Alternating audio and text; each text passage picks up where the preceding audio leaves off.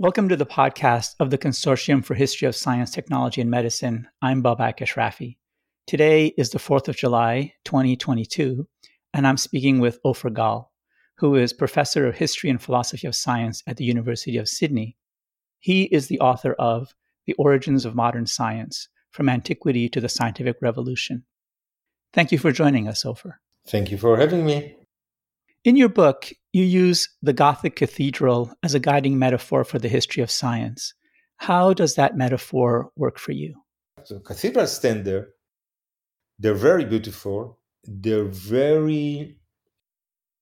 They seem like they serve their purpose marvelously, right? They really. When we get, go to a cathedral, we dig it, right? We understand there is God in the cathedral. But it's not because, you know, God put the cathedral there. The cathedral is an outcome of many years of effort. It's important, right? So important that it usually takes more than a century to build, meaning that the people that first thought about it are not there to see it finished. It has no uh, blueprint. They have like this general idea that they want it big and up there and uh, reaching to the sky. But not, not not much more than that. And every generation that builds it encounters new problems in continuing it and solves it always with what they this generation have. Right? History is always a march away from the past. It's not a march towards the future it's always building a present with what there is in the present or from the past.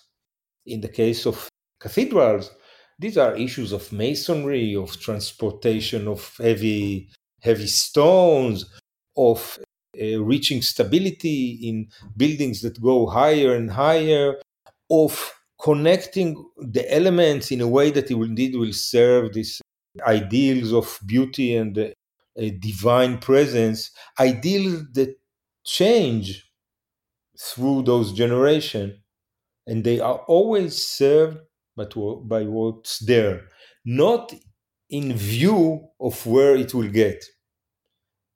And we can tell stories like this about a cathedral, it doesn't seem strange. Another example, you know that there are cathedrals everywhere. Some of the most marvelous ones are in, in South America. The story why there are there are uh, cathedrals in South America is an excellent story to tell, and uh, makes perfect sense, right? The Europeans, especially the, the Catholics among them, go to South America, think what these guys need here, what we need here to tell these guys what's the right religion is a cathedral. They import the cathedral, they put it there, and now there are cathedrals everywhere. But it's not because cathedral is a universal idea. It's got kind of universalized or globalized. You can easily explain to an interlocutor or to a student look, cathedrals are global, but they're not universal. It's much more difficult, but the cathedral provides some kind of an analogy. It's an attempt to say, look, current science is global. There's no doubt. I've seen it. Uh, we all noticed it. You can have a conference in Oslo. Someone will come from Beijing, another from Cape Town, another from Rio. They'll come to the same place and they'll talk the same language, both in the narrow sense that they all speak English and in the sense that they'll, they'll agree about procedures and arguments and basic assumptions. And if they need to, to debate, they know along what lines to debate. It's the most mm. global cultural phenomenon, but it ain't universal. There is a story to be told about the export of science and the import of science. The export of those institutions that in which science was done, where it started. Science started someplace. It's just this thing like a cathedral. It's just this particular uh, fashion in architecture. It started there because there it had a reasonable place. I mean, sorry, Here, even you know, even about cathedrals, I end up telling kind of this theological story. Cathedral started there because the people there wanted something particular and could do something particular. It's very small area where cathedral started. There are reasons why people exported it, maybe Spaniards to, South America, and there are reasons why other people imported it. Anglos importing uh, the cathedral to Haarlem, right? But it's it has a story, and the story is contingent. It could have been different. Why did you choose to write this book as a textbook? There is a problem in telling history of science. The worst version of this problem I got once from my tutor who came in a slight state of shock and told me a student told him that this is a this is apparently a course in bad science in failed science i can see where the student come from we use science as a, as a term of adulation right? We use it to stamp on things we we appreciate and approve. To bits of knowledge we appreciate and approve.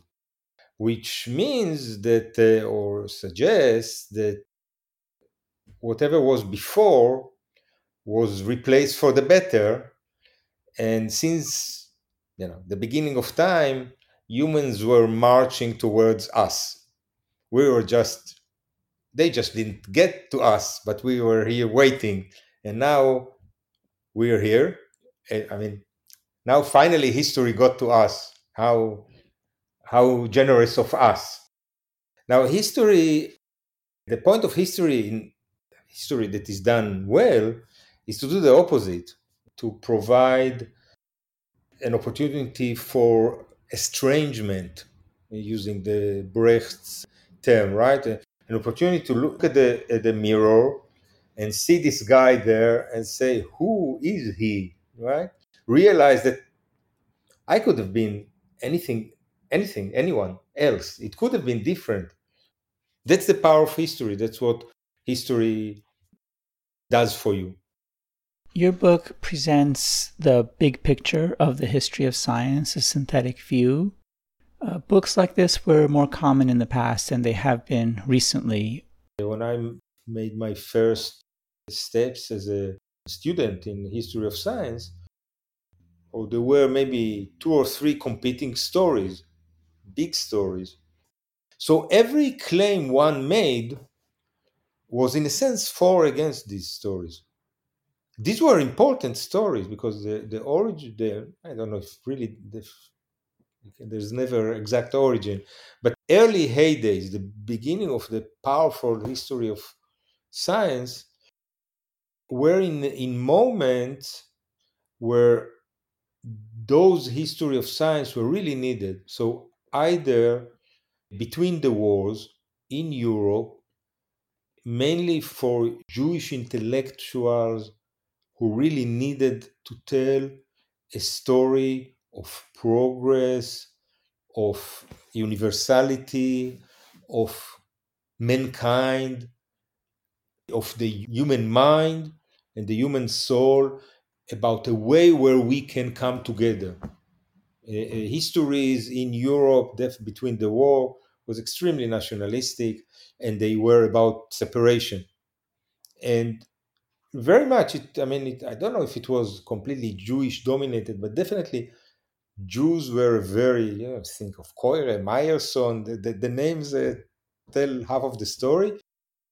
And in Europe, they needed a story in, uh, in which they could say, here is the European, not the French or the German uh, uh, genius. Here is the European genius, and we're part of it.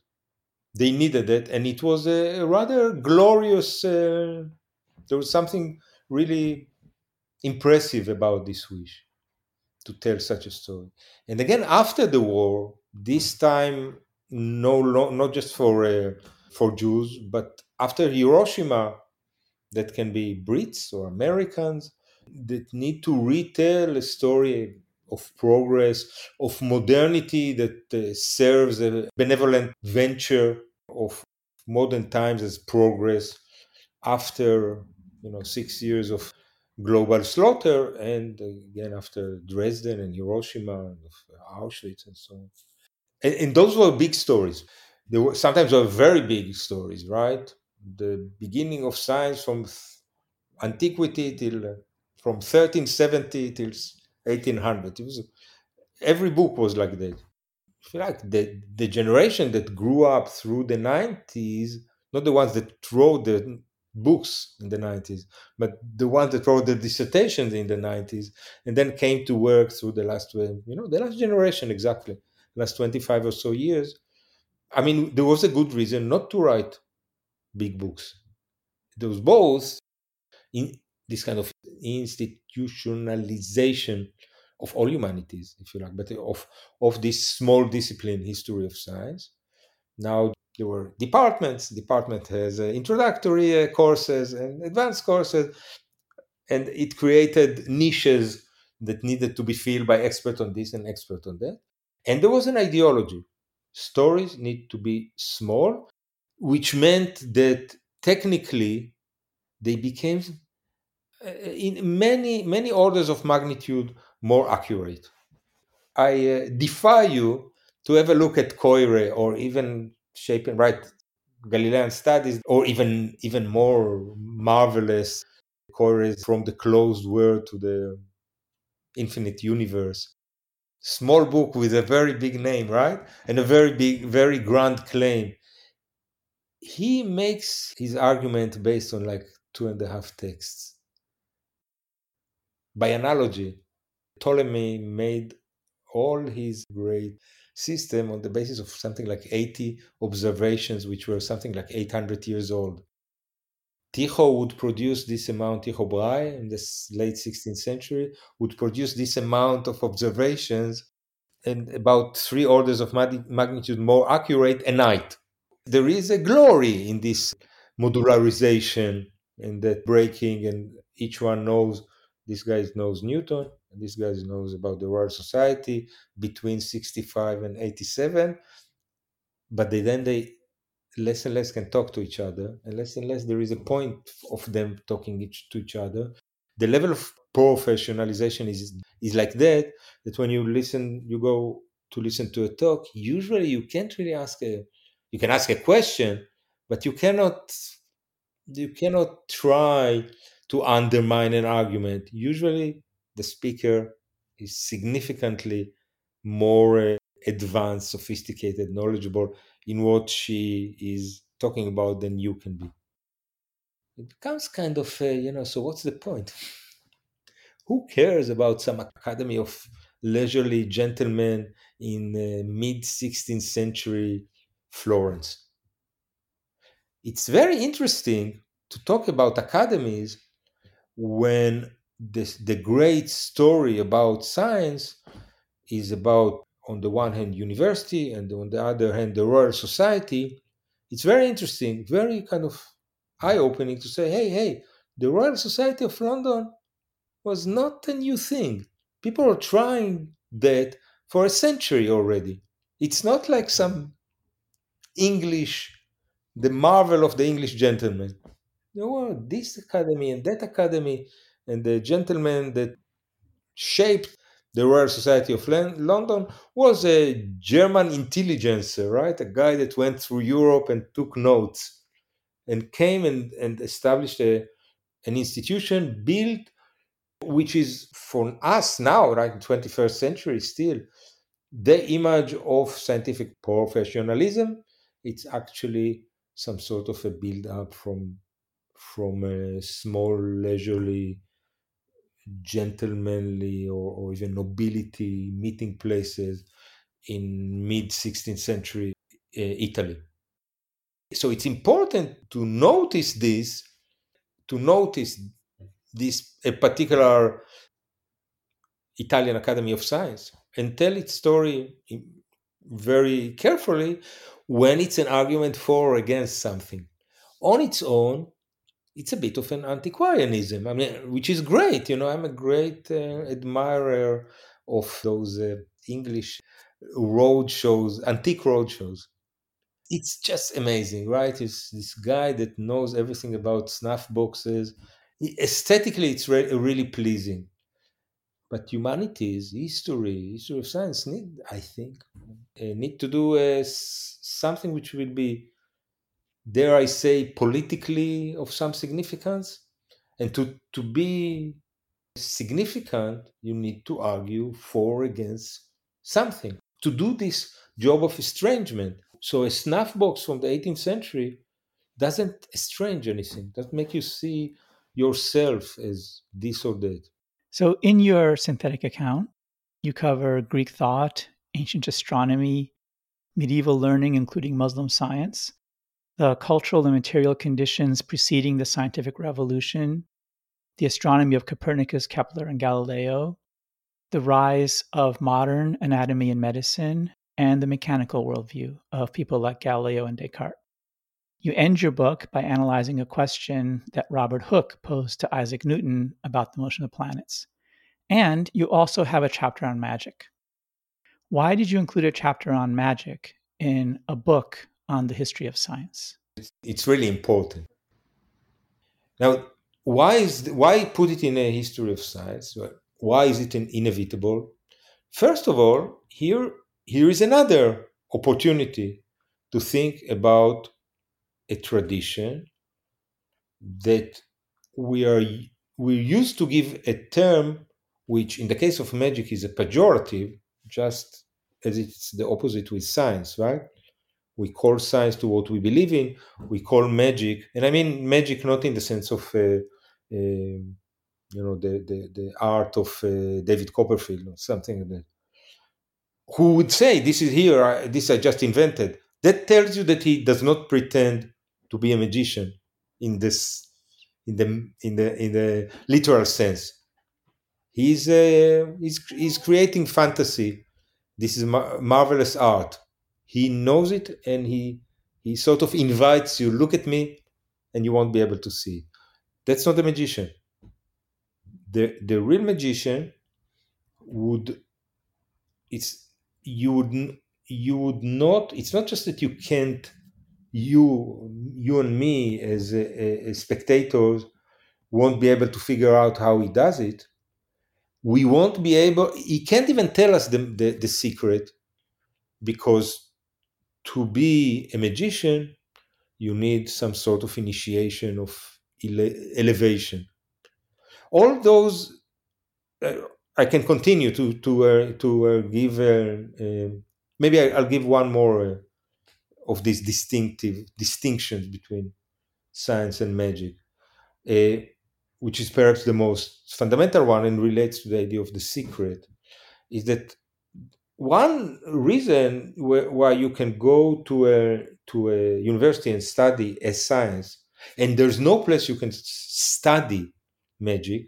You can be taught, you can be initiated into magic.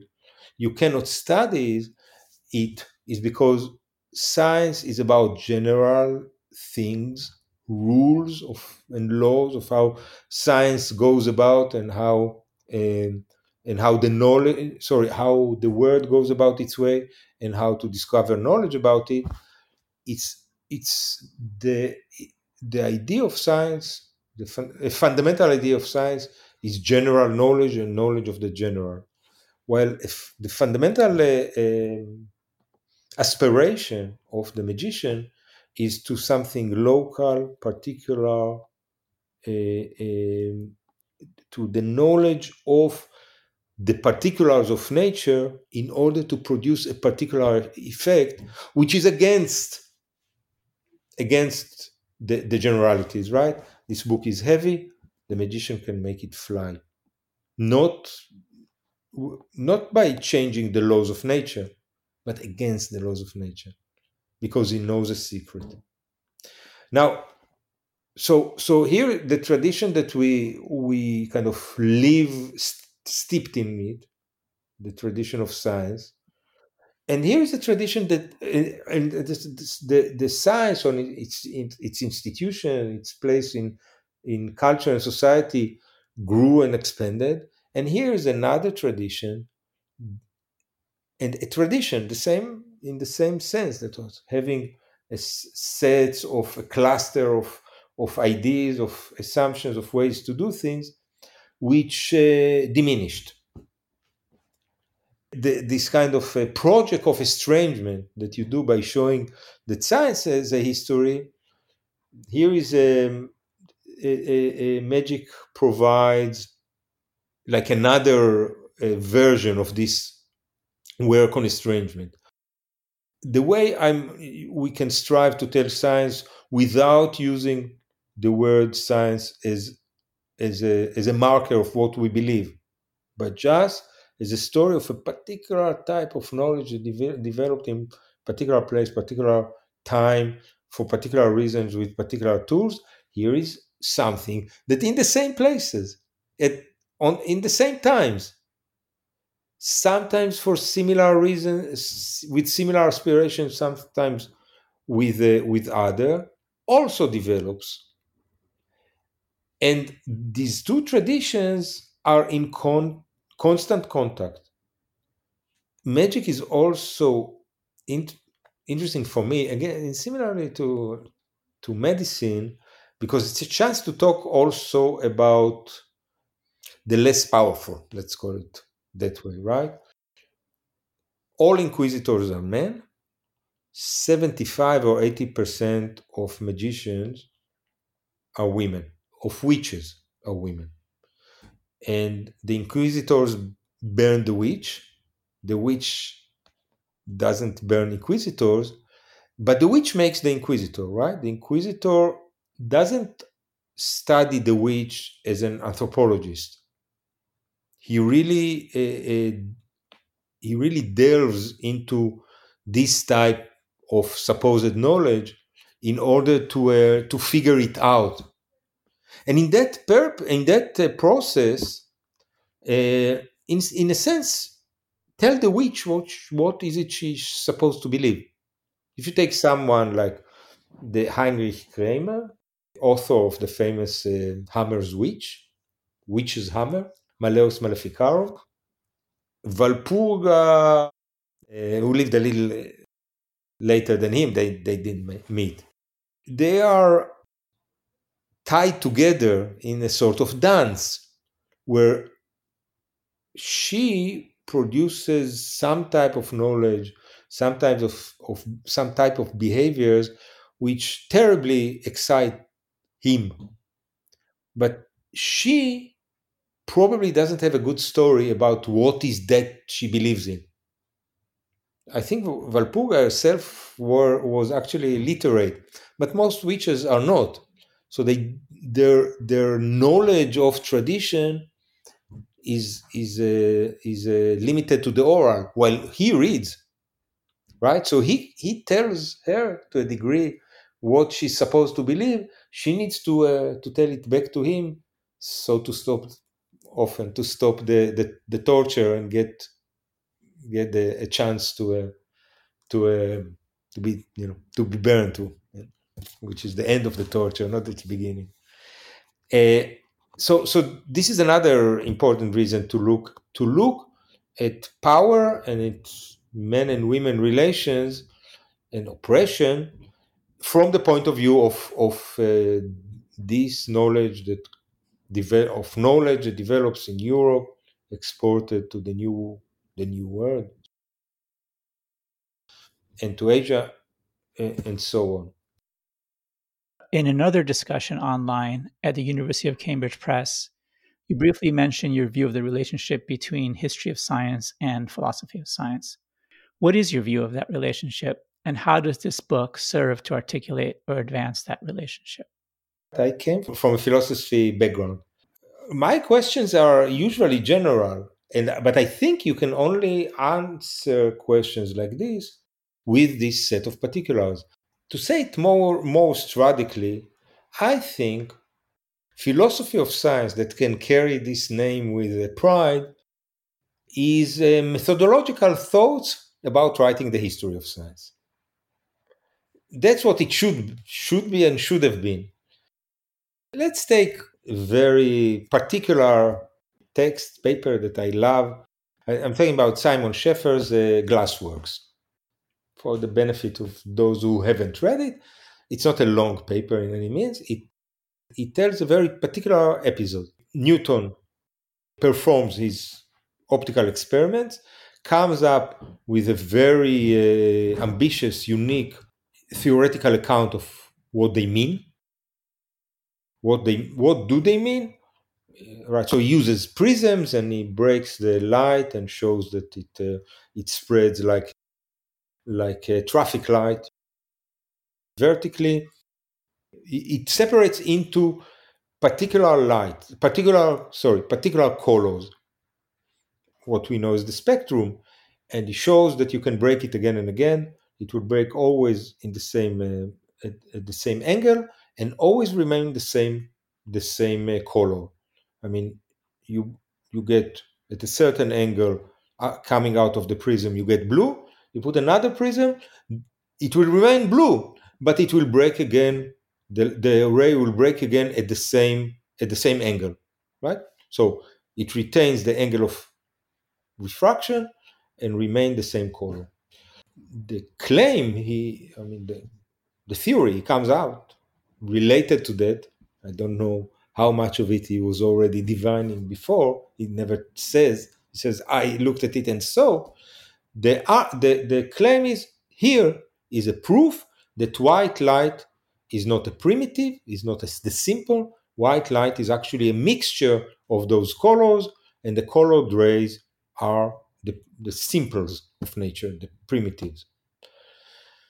And what Professor Schaffer shows that those experiments are very nice, very beautiful. Other people try and not very succeed. They get other results. And the account of the paper is how Newton changes the question from were my experiments good enough to support my theory to the question are you competitor rival good enough to produce my experiments which follow my theory. Schaffer never, along the, the paper, to my memory, says, here is a philosophical argument here. But this is a very powerful philosophical argument about the relation between truth, very, very, very epistemological, deeply epistemological claim is being made about the creation of truth, about this point.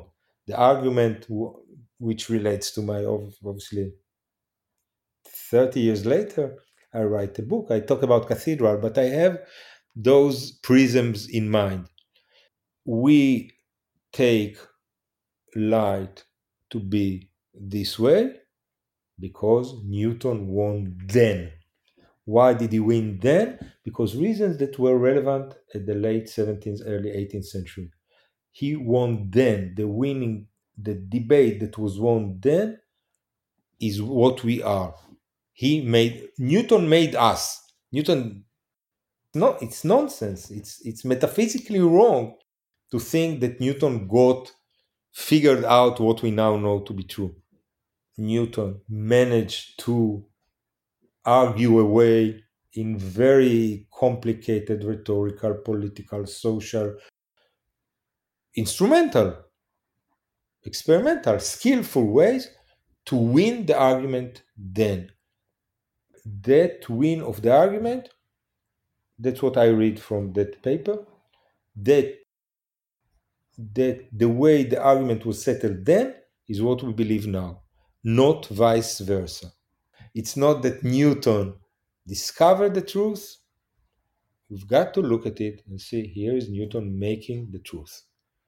This is a little strong way to put it, but it's I'm putting it in a strong way to show here is a piece of philosophy. What's more, this is as fundamental epistemology and as fundamental uh, metaphysics as I know of.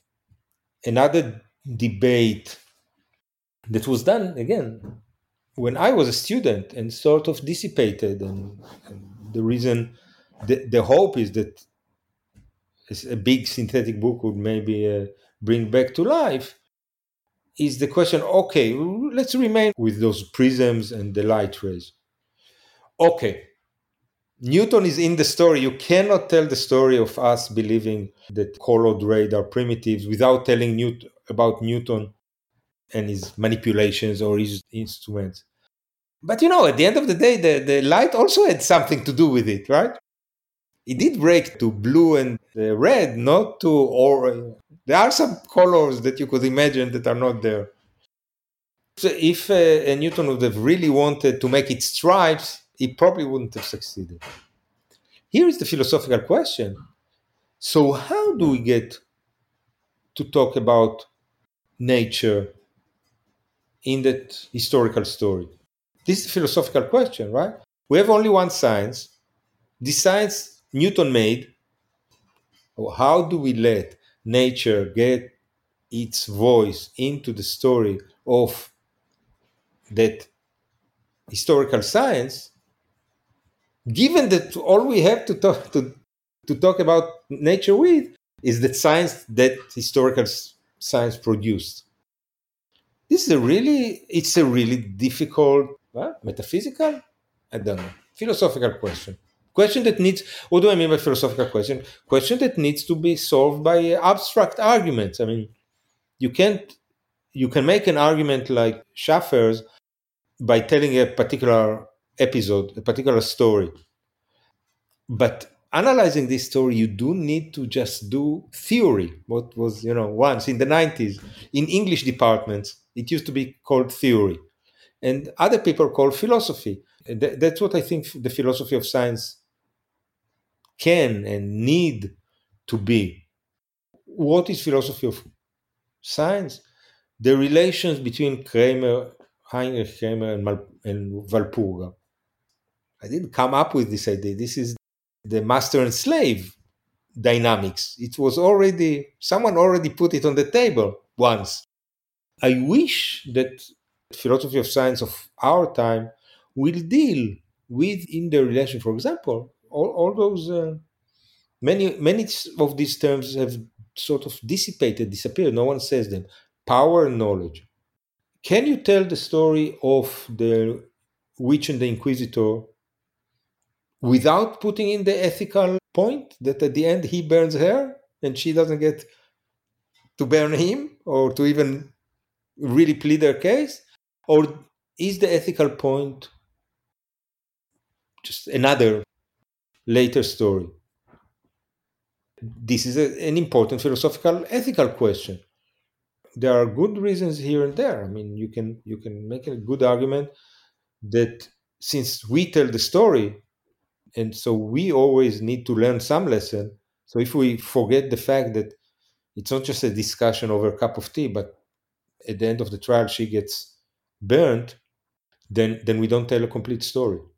Or you can say, yeah, but if you once you put it in this way, you again you you put the the torture and violent end where the, the story is, but it's not really. We really need to put this aside to realize here is a, a knowledge produced in a particular power relation.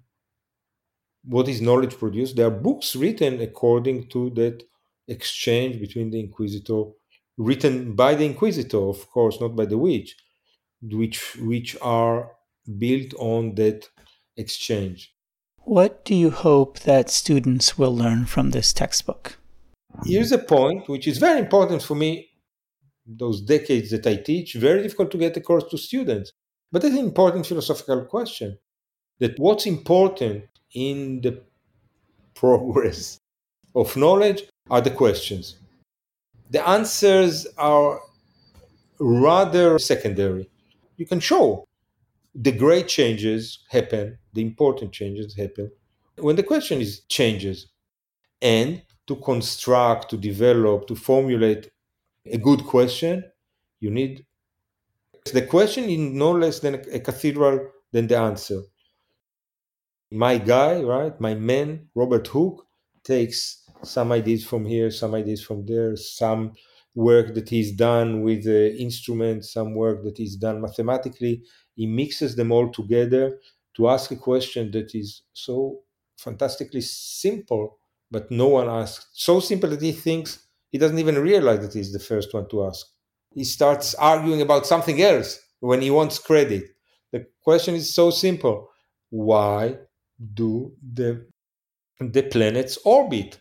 Not why do the planets move, but why do the planets orbit? This is an important, not even not simply philosophical, but educational problem. Get it across to the students. This is as simple as it is. First round, first time around, his uh, colleagues, say his employers' colleagues at the Royal Society of London, don't understand anything about what he wants. First time around with Newton, who's smarter than most of his colleagues, he also don't understand what what he wants, what Hooke is all about. It takes both the ability to build this question, to construct the question, why do the planets bend around the sun? Why don't they just fly to the empty space? And then it takes all Hooke rather limited rhetorical skill to get it across to, to Newton. Now Newton go and write the Principia. It's it's a very it's not that uh, Hooke did all the work. Far from it. He also wanted to write a Principia and didn't didn't manage. But the question is, there is no uh, there's no change without the question. The answers there are lots of work, lots of skills, but they are not there without the question. So this way in which uh, questions and answers hypothetical answers go the way they change each other the way questions change this is a philosophical question and so on and so forth that's what i mean when i say uh, philosophy of science and, and history of science are integrally tied you cannot do the one without that every history of science which catches my attention is one that as i said is making some kind of a point, some kind of an argument. It's not like you used to think it. So, in that sense, it's at least quasi philosophical, bordering on the philosophical. And a good philosophical argument must do something for me when I go and read Galileo or Descartes or Hooke or Newton. Must make some difference for me in reading uh, in reading those scientific texts. The point always is to write philosophy of my point, my ambition, to write philosophy of science historically, namely, tell a story, really tell a story in the most solid uh, historical way that I know that makes philosophical point. point and vice versa to tell always that every every historical account has some philosophical claim embedded in it. Well thank you ofer for sharing your work and your perspectives with us. You're welcome. Babak ofer gal's book is the origins of modern science from antiquity to the scientific revolution published by cambridge university press this has been a podcast from the Consortium for History of Science, Technology, and Medicine. You can find more resources for exploring this topic, as well as others, at chstm.org.